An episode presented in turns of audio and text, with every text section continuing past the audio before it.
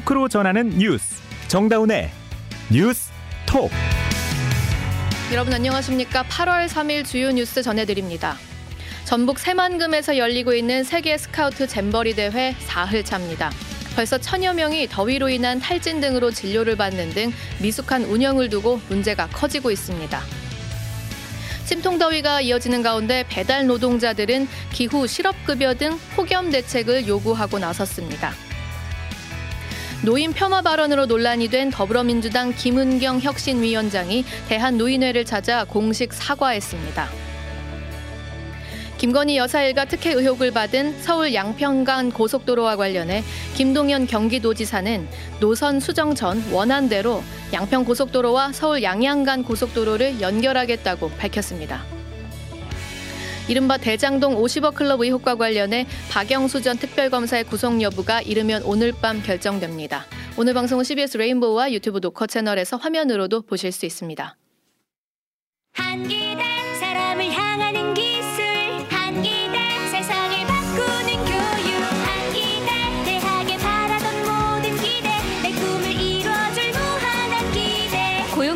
설립한 실사고 시형 인재양성대학. 한국기술교육대학교 전북 새만금 매립지에서 열리는 제25회 세계 스카우트 잼버리 대회 4흘째입니다. 어제도 폭염에 지친 청소년들이 치료받고 있다는 소식 전해드렸는데요. 이외에도 이 행사 준비 자체가 미흡했다는 지적이 커지고 있습니다. 주무부처인 여성가족부는 오늘 미숙한 점이 있었다면서 고개를 숙였습니다. 전북 CBS 최명국 기자의 보도입니다. 연일 찌는 더위 속에 허허벌판에서 야영을 하는 새만금 세계 잼버리 스카우트 대원들이 온열 질환을 호소하며 영진의 잼버리 병원으로 몰리고 있습니다. 어제 하루에만 1000명에 가까운 대원들이 더위에 따른 탈진과 근육통 등을 이유로 진료를 받았습니다. 굳이 행사를 강행해야 하는지에 대한 의문도 심심찮게 제기되는 가운데 잼버리 조직위원회 측은 악조건을 극복하는 게 스카우트 정신이라며 애써 안팎의 비판을 외면하고 있습니다. 온열 질환자가 많다고 하면 그늘막을 늘리겠다. 쓰레기가 많고 화장실이 비위생적이라고 지적하면 횟수를 늘리겠다는 식의 땜지식 처방에 그치고 있습니다. 행사가 진행될수록 누적되는 피로감과 더위를 생각하면 폭발적으로 환자가 늘어날 것이란 우려의 목소리가 나옵니다. 조직위원회는 뒤늦게 영내 과정 활동을 줄이고 더위를 피할 수 있는 그늘막과 수상 활동 위주로 행사를 진행하겠다고 밝혔습니다.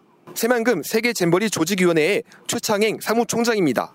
안전한 청소년의 그 잼버리 활동을 할 수 있도록 각종 질환에 신음하는 대원들을 돌보는 현지 의료진도 몰아치는 업무에 피로 증세를 호소하고 있습니다. 잼버리 병원에 파견된 의사 A씨는 현재 상황이 매우 재난적이라며 3교대 근무 체계는 이미 무너져 사실상 초과 근무를 하고 있다고 하소연했습니다.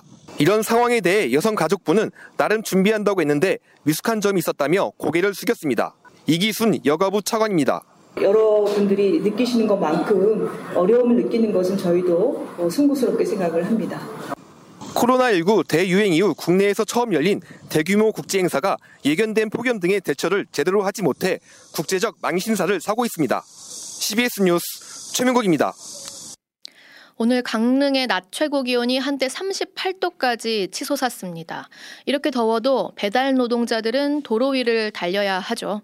오늘 배달, 배달 노동자들이 이 기후변화 시대에 맞는 실업급여 등 폭염 대책을 요구했습니다. 김정록 기자가 보도합니다. 낮 최고 기온이 서울과 대전 35도, 광주 대구 36도, 강릉은 38도까지 치솟는 등 한반도가 불볕 더위에 시달렸습니다. 더운 날씨가 계속되자 평소 점심시간 때면 붐비던 광화문 광장이나 여의도 한강공원은 무더위 때문에 한가한 모습이었습니다. 태풍 카눈까지 북상하면서 한반도 폭염을 부추겨 다음 주에도 이번 주처럼 찜통더위가 예상됩니다. 그런데 내리쬐는 햇빛 아래서 지글지글 끓는 아스팔트 도로 위에서 무더위를 잊으려 아스피린을 먹으며 오토바이를 모는 배달 노동자들이 있습니다. 노동부에서는 규칙적 휴식, 5개 작업 제한 등 폭염 가이드라인을 내놨지만 배달 노동자들에게는 무용지물입니다. 10년차 배달 노동자 박준성 씨입니다. 폭염 경보일 때 매일 문자나 알림으로 물을 많이 드세요라는 플랫폼사들의 알림 메시지만 올 뿐 지원책 자체가 없습니다. 배달 노동자들은 일할 수 없는 날씨에 작업을 멈추면 일시적 실업 상태로 보고 통상 수입의 70%를 지급하는 기후 실업급여 도입을 요구합니다. 지구 열대화 등 이상 기후로 인한 노동 현장에 변화가 생기는 만큼 적극적인 검토가 필요해 보입니다. CBS 뉴스 김정록입니다. 노인 폄하 발언으로 논란이 된 더불어민주당 김은경 혁신위원장이 오늘 대한노인회를 찾아서 공식 사과했습니다. 백담 기자입니다. 민주당 김은경 혁신위원장은 오늘 오전 서울 용산구 대한노인의 사무실을 직접 찾아가 고개를 숙였습니다. 어설피 말씀드린 거, 또 마음 상하게 해드린 거 너무 조심스럽게 생각하고 어, 마음 푸셨으면 좋겠다는 생각 말씀드립니다. 마주 앉은 대한노인의 김호일 회장은 정신 차리라며 김 위원장을 강하게 질타했고 그 과정에서 김 위원장 사진을 손으로 수차례 때리기도 했습니다. 혁신위원장직 사퇴를 촉구하는 노인들의 목소리도 터져 나왔지만 김 위원장은 선을 그었습니다. 이 자리를 내려놓으실 생각 없으십니까? 그거는 또 다른 문제니까요. 다른 문제가 아니라 제가 물어보는 거예요. 우리 전반적으로 당신은 자격이 안 된다고 나는 생각을 해요. 왜? 국민의힘도 김 위원장의 사퇴를 촉구하고 나섰습니다. 윤재옥 원내대표입니다. 김은경 민주당 혁신위원장의 사퇴가 불가피해 보입니다. 김 위원장이 혁신을 통해 민주당을 살리기는커녕 이딴 실언과 망언으로 민주당을 오히려 죽이고 있기 때문입니다. 일각에서는 김 위원장의 사과가 너무 늦은 것 아니냐는 지적도 나오면서 사퇴를 넘어 혁신위 조기 해체 요구 목소리까지 나오는 등 민주당 혁신위 체제 위기감이 확산하는 모양새입니다. CBS 뉴스 백담입니다. 대장동 50억 클럽 의혹에 연루된 박영수 전 특별검사에 대한 두 번째 구속영장 심사가 5시간 30여 분 만에 끝났습니다. 구속 여부는 이르면 오늘 밤, 내일 새벽 중에 결정될 예정입니다. 박희원 기자가 보도합니다. 서울중앙지방법원에서 오전 10시 30분 시작된 박영수 전 특검에 대한 영장실질 심사는 오후 4시가 넘어서야 끝났습니다. 1차 심사 때의 3시간에 비하면 2배 가까이 늘었습니다. 신문을 마치고 나온 박 전 특검은 말을 아꼈습니다. 오전 출석길에도 간단한 입장만 밝혔습니다. 번번이 송구스럽습니다. 있는 그대로 법정에서 말씀드리겠습니다. 오늘 신문에서 검찰은 A4 용지 200여 쪽 안팎의 설명 자료를 통해 범죄의 중대성을 부각한 것으로 알려졌습니다. 또 박 전 특검이 휴대전화를 망치로 부순 점 등 증거 인멸 우려도 강조했습니다. 박 전 특검 측은 검찰의 일방적 주장이라며 혐의를 강하게 부인한 것으로 전해졌습니다. 지난 6월 30일 1차 구속영장이 기각된 이후 검찰은 보강 수사를 통해 화천대유 대주주 김만배 씨와 금품 약정을 주고받은 약정서를 확보했습니다. 또 딸이 화천대유 측으로부터 받은 11억 원 상당의 대여금을 청탁금지법 위반으로 보고 새로 혐의에 포함했습니다. 박 전 특검의 구속 여부는 이르면 오늘 밤 늦게나 결정될 전망입니다. CBS 뉴스 박희원입니다. 서울 양평간 고속도로 사업은 애초에 서울 양양 고속도로와의 연계를 염두에 두고 설계됐다. 따라서 김건희 여사 일가 특혜 의혹을 낳은 국토부의 수정안, 이른바 그 강상면안보다 원안인 양서면안이 애초 목적에 적합하다. 얼마 전 저희 CBS가 취재해서 보도한 내용을 다시 한번 정리해드렸는데요. 오늘 김동연 경기도지사가 발표한 내용도 이 취재 내용과 같습니다. 원안인 양서면안을 따라서 두 고속도로를 연결하는 사업을 추진하겠다는 내용입니다. 이준석 기자가 전합니다. 김동연 경기도지사는 오늘 기자회견을 열고 서울 양평 고속도로와 서울 양양 고속도로를 연결하는 사업을 추진하겠다고 밝혔습니다. 김 지사는 서울 양평 고속도로가 경기도의 건의로 추진된 사업이며 경기도 또한 서울 양양 고속도로와의 연결을 고려했다고 설명했습니다. 그러면서 두 고속도로를 연결하기 위해서는 원안대로 사업을 추진해야 한다고 강조했습니다. 원안은 그 연결 가능성이 높은 반면 변경안은 연결 가능성이 낮습니다. 변경안이 우월하다고 주장하는 국토부는 연결 가능성 검토 자체를 부정해왔습니다. 이어 각종 의혹을 부인하며 원안보다 변경안이 낫다는 국토부의 주장을 조목조목 반박했습니다. 김 지사는 국토부가 예비 타당성 조사 후 시종점이 변경된 고속도로 사업이 14건이나 된다면서 이례적이지 않다고 해명했지만 사실과 많이 다르다고 지적했습니다. 14건 중 2건은 예타 면제 대상이고 11건은 노선 변경 시 기재부와 협의를 거쳐야 한다는 지침이 만들어지기 전 예타를 통과한 사업이라는 이유에서입니다. 또 용역업체가 노선 변경을 주도했다는 해명과 변경안이 민원 발생 우려가 적다는 주장, 노선 변경 과정에서 경기도가 협의해서 배제된 점에 대해 의문을 제기했습니다. 이어 국토부를 향해 변경안을 강행하면 정의와 공정을 갈망하는 대다수의 가슴에 깊은 상처와 박탈감을 남길 것이라고 경고했습니다. CBS 뉴스 이준석입니다. BNK 경남은행 직원의 수백억 원대 횡령 사건이 뒤늦게 드러나면서 올해 전체 금융권 임직원의 횡령액 규모는 600억 원 수준으로 늘었습니다. 작년에 금융당국이 금융사의 횡령 근절 대책을 내놨었는데 일선에서 제대로 작동되고 있는지 따져봐야 한다는 지적이 나옵니다. 박성환 기자입니다. 경남은행에서 최근까지 약 15년 동안 부동산 사업 대출 업무를 담당해온 이모 부장의 횡령 규모는 금융당국이 지금까지 파악한 것만 562억 원에 달합니다. 이런 대규모 사건이 뒤늦게 드러나면서 올해 들어 7월까지 전체 금융사 임직원들의 횡령 규모는 592억 7,300만 원으로 불어났습니다. 내부 횡령 사건은 농협조합부터 시중은행에 이르기까지 총 11개 금융사에서 33건이나 발생했습니다.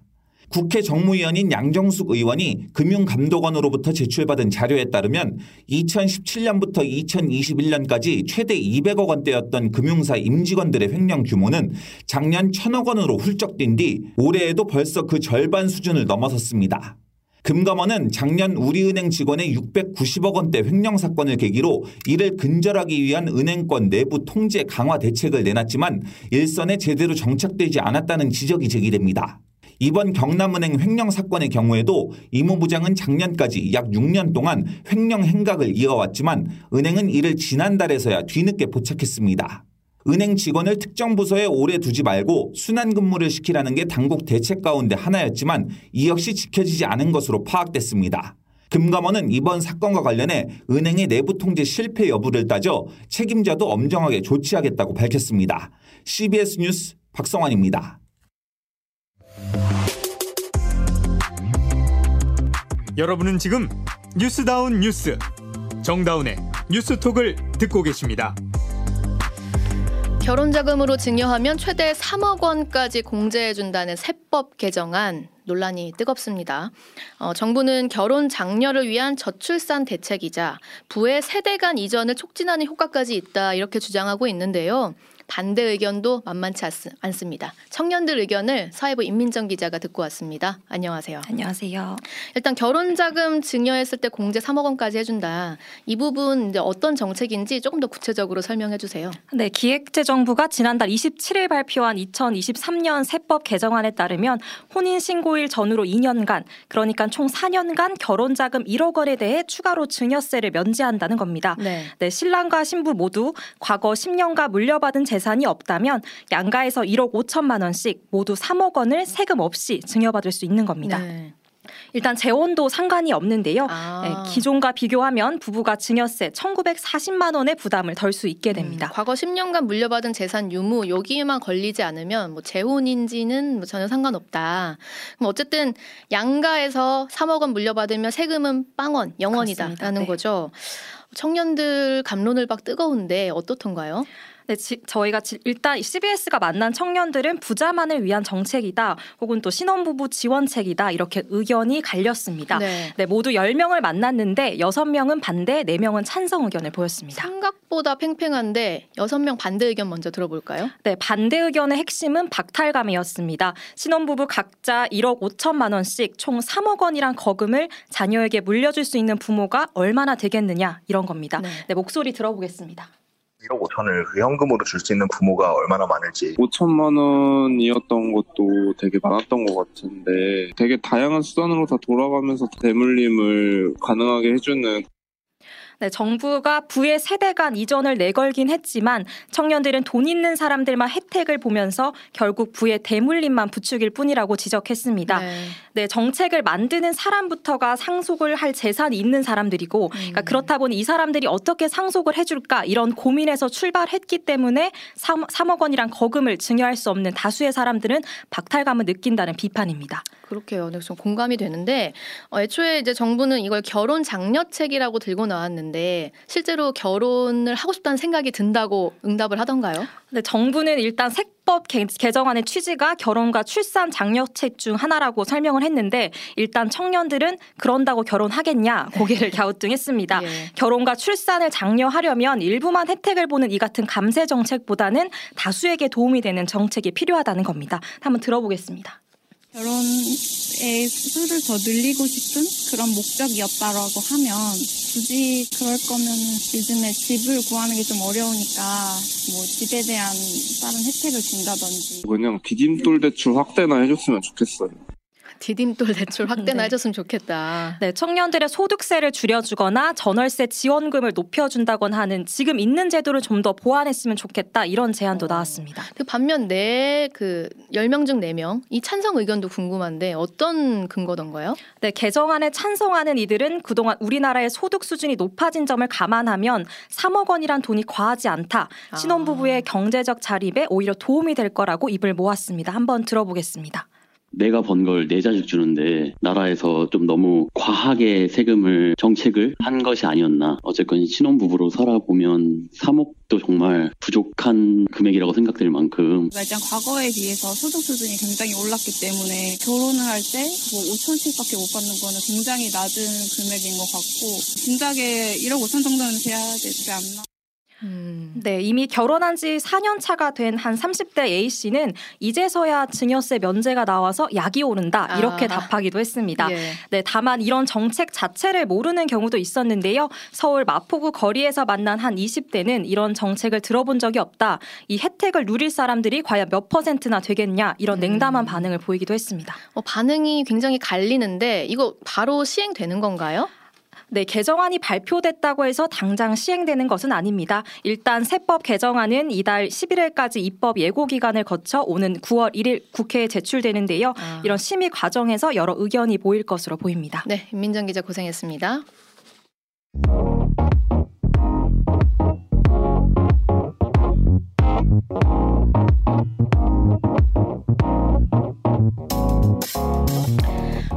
국방과 외교, 통일 이슈를 좀 더 심층적으로 살펴보는 김영준 기자 만나는 시간입니다. 안보 열전 김영준 기자 안녕하세요. 안녕하십니까. 네, 오늘 가져온 이슈가 지난주에 이제 북한의 자칭 전승절이라고 하죠. 여기서 이제 열병식이 있었는데 우리나라도 뭐 비슷한 시가 행진을 한다고 해서 그 네. 내용을 좀 파악해 오셨다고요? 지난주 목요일 그러니까 7월 27일 밤에 북한이 평양 김일성 광장에서 자칭 조국 해방 전쟁 승리 70도를 기념한다면서 열병식을 열었고요. 예. 열병식이라는 게 원래 무력 시위 성격을 띠긴 하는데 강순남 국방상이 여기서 연설을 했거든요. 네. 근데 한반도에선 핵 전쟁을 하느냐 마느냐가 아니라 누가 언제 어떻게 핵 전쟁을 하느냐 이게 문제라면서 굉장히 수위가 강하게 얘기를 했고 중국과 러시아 대표단도 참석했습니다. 음. 맞아요. 공교롭게도 우리도 오는 9월 26일에 건군 75주년 국군의 날을 기념해서 기념식과 시가 행진을 할 계획인데요. 그래서 올해는 남북이 두 달 간격으로 비슷한 행사를 하게 됐습니다. 어. 또 이번 달에 을지 자유의 방패 UFS 한미 연합 훈련이 예정돼 있거든요. 그래서 한반도 정세가 순탄할 것 같지는 않습니다. 이날 어떤 무기들을 등장시킬지 또 국군 통수권자인 윤석열 대통령이 어떤 메시지를 낼지도 주목되고 있습니다. 그러게요. 우리도 좀 주목할 만한 이벤트가 지금 있는 셈이고 9월 26일에 그 시가 행진 한다고요? 예, 그렇습니다. 근데 제 기억으로 최근에 우리 국군이 이런 시가 행진 한 적이 없었던 것 같은데 한 몇년 만인 거죠? 그 기억하시는 게 맞는 게 10년 만에 하는 거거든요. 10년 만이요? 네. 어, 그동안 왜 없었던 거예요? 사실 과거 권위주의 정부에서는 시가 행진을 꽤 자주 했어요. 그런데 네. 이게 장병들 피로도가 굉장히 높습니다. 그렇죠. 북한군도 마찬가지인데 올해에만 2월하고 7월에 열병식 했는데 추울 때는 추운 곳에서 연습하고 더울 때는 더운 곳에서 연습하니까 얼마나 힘들었겠어요. 음. 네네. 그러니까 우리나라에서는 1998년에 김대중 정부가 취임하고 나서 5년에 한 번, 그러니까 대통령이 취임한 해에 한 번 한다. 아. 이렇게 바꿨습니다. 예. 2003년 노무현 정부, 2008년 이명박 정부, 2013년 박근혜 정부 시절에 시가행진을 다 했는데요. 문제는 2017년 3월에 박근혜 대통령의 탄핵이 헌법재판소에서 확정돼서 보궐선거가 열리게 됐습니다. 아, 그러니까 박근혜 정부 때까지 하고 그 다음이 그러면 없는 거예요? 안 했습니다. 아, 문재인 정부 때 왜 안 했죠? 5월 10일에 출범했는데 네. 그 해에 한반도가 전쟁 위기에 놓여 있었고 그게 아니라도 출범을 이제 막 했으니까 할 일이 워낙에 많다 보니 그랬죠. 시간행진까지 안 했던 거죠. 음. 이듬해인 2018년 그러니까 5년에 한 번 차리면 사실 이해가 막히는 한데 네. 4월에 판문점 남북 정상회담 하고 있었고 6월에 싱가포르 북미 정상회담 9월에 평양 정상회담 등 남북 화해 무드 중이어가지고 시간 행진 하지 않았습니다. 음. 바로 그런 무력 시위성 성격을 띠기 때문에 그런 거고요. 2018년에 북한도 열병식 두 번 하긴 했는데 이 규모를 축소해서 했었습니다. 아, 화해 무드인 상황이다 보니까 네. 우리는 애초에 좀 생략을 했고 북한은 하긴 했는데 조금 규모를 줄여서 네네. 네. 그 대신에 문재인 정부에선 해마다 돌아가면서 해군, 공군, 육군, 해병대에서 차례로 한 번씩 국군의 날 행사를 열었는데 예. 말인즉슨 각군을 주인공으로 한 거죠. 특히 2021년에 해병대를 주인공으로 해서 열린 국군의 날 행사는 저도 이때 현장에 취재를 갔었는데 네네. 거의 영화를 방불케 하는 상륙작전 시범으로 호평도 많이 받았었고요. 아, 그랬군요.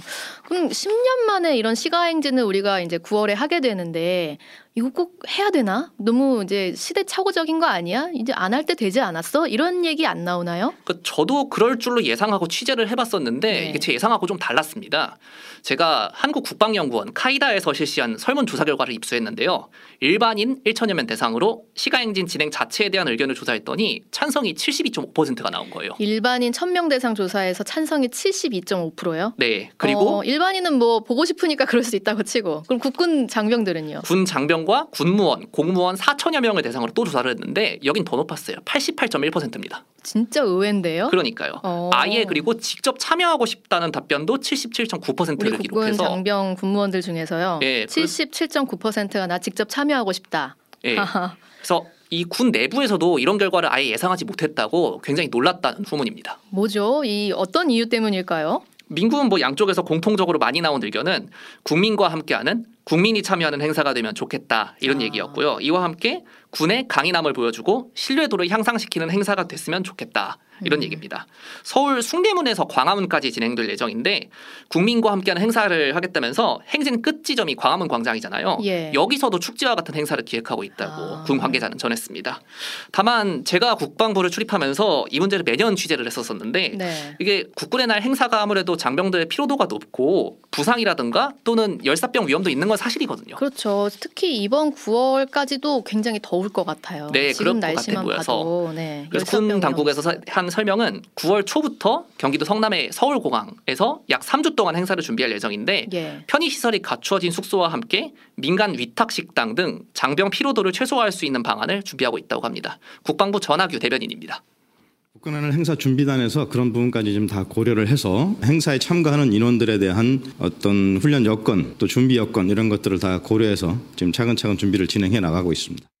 어, 그러니까 남북이 어쨌든 각각 열병식하고 우리는 또 시가 행진하고 이게 무력 시위 성격이 있다고 말씀하셨잖아요. 맞아요. 그렇게 일종의 맞불을 놓게 되는 셈인데 어떤 차이점은 있나요? 북한의 열병식은 아무래도 최고 지도자에 대한 충성 맹세 그리고 위용을 과시하려는 측면이 크기 때문에 좀 과장된 동작이 많아요. 네네. 다리를 막 그 엄청난 각도로 들어 올린다던가 그렇죠. 줄을 딱딱 맞춰서 간다던가. 근데 이게 지금 시대에 맞다고 보기는 좀 어렵거든요. 좀 네. 시대착오적인 모습이 많이 눈에 띕니다. 반면 민주주의 국가들에서는 일단 1년에 여러 번씩 안 하고요. 음. 몇 년에 한 번씩 하는 경우가 보통이고 하더라도 국민과 함께하는 군의 모습을 강조하는 데 비중을 둔다는 차이를 들 수 있겠습니다. 예. 물론 행사 자체도 구성을 세련되게 잘 해야겠죠. 아산정책연구원 양옥 연구위원입니다. 공산주의나 전제주의 국가들 같은 경우는 군대 위력을 과시하고 위력과 독재 지도자의 이미지를 겹치게 만드는 어, 그런 효과를 노린다면 민주주의 국가에서 사실 원래 이런 열병 행사 같은 걸 잘 하지 않을 뿐더러 시민들이 같이 호응할 수 있는 그런 성격으로 어, 진행을 하는 것이 가장 큰 차이라고 할 수 있습니다. 시민들이 같이 호응할 수 있는 그런 성격 중요해 보이는데요. 어떻게 해야 우리 좀 세련되게 잘 할 수 있을까요? 뭐 사실 방법론은 고민하기 마련인데요. 아무래도 중심을 어디에 두느냐에 따라 많이 달라지겠죠. 예. 북한 열병식 같은 경우에는 아무래도 강제로 동원하는 것도 많이 한다고 음. 하더라고요. 그래서 몇 달 전부터 평양 근교에 미림 비행장이라는 데가 있는데 네. 거기서 죽어라고 연습만 합니다. 몇 달 동안을요. 근데 그것보다는 아무래도 장병들이 그 참여하고 싶은 인원들이 참여하고 그리고 그러면 좀 더 사기도 높 겠죠. 네네. 그리고 적절한 뭐 휴식과 그런 것들이 보장된 상태에서 음. 국민들이 군의 모습을 어떻게 하면 조금 더 가까이 보고 또 친근하게 보고 음, 느끼고. 네. 이런 그 행사를 만드는 게 가장 중요하다고 볼수 신뢰를 있겠습니다. 높일 수 있는 방향으로 이 시가 행진을 조금 목적했으면 한다. 네, 그런 말씀. 해주셨어요. 우리 김영준 기자와는요 본 방송 이후에 유튜브 노커 채널에서 이야기 조금 더 나눠보도록 하겠습니다. 김 기자 고맙습니다. 이어서 날씨 전해드립니다. 이수경 기상 리포터. 네, 오늘도 극심한 폭염이 이어지고 있습니다. 어제보다 낮 기온이 조금 더 오르면서 강릉이 38.4도, 대구 37.7도, 서울도 33.8도를 기록했는데요. 낮에는 폭염이, 밤에는 열대야가 이어지면서 다음 주까지도 무더위의 기세가 누그러지지 않겠습니다. 대부분 지역에 폭염 경보가 계속되는 가운데 내일 역시 오늘과 비슷한 더위가 예상되고 있는데요. 건강 잃지 않도록 각별히 주의를 하셔야겠습니다. 서울의 경우 내일 아침 기온 26도, 낮 기온은 35도까지 예상됩니다. 모레 토요일부터 다음 주 월요일 사이에는 폭염이 절정을 나타내면서 서울의 낮 기온이 36도까지 오르겠습니다. 주말까지 돌풍과 천둥 번개를 동반해 강한 소나기가 지날 가능성이 있겠는데요. 오늘과 내일 사이 충청과 남부 지방에 적게는 5에서 많게는 60mm까지의 소나기가 지나는 곳이 있겠습니다. 또한 남해상과 제주도 해상을 중심으로 풍랑특보가 내려진 가운데 제주도 해안과 남해안, 호남 서해안에는 당분간 높은 너울이 밀려오는 곳이 있겠는데요. 휴가철 맞아 해안가 안전사고에도 주의를 하시기 바랍니다. 날씨였습니다. 지난 북한 열병식에서 소개된 신형 무기들 저희 김영준 기자가 조금 더 취재를 해왔거든요. 본방송 이후에 조금 더 전해드리도록 하고요.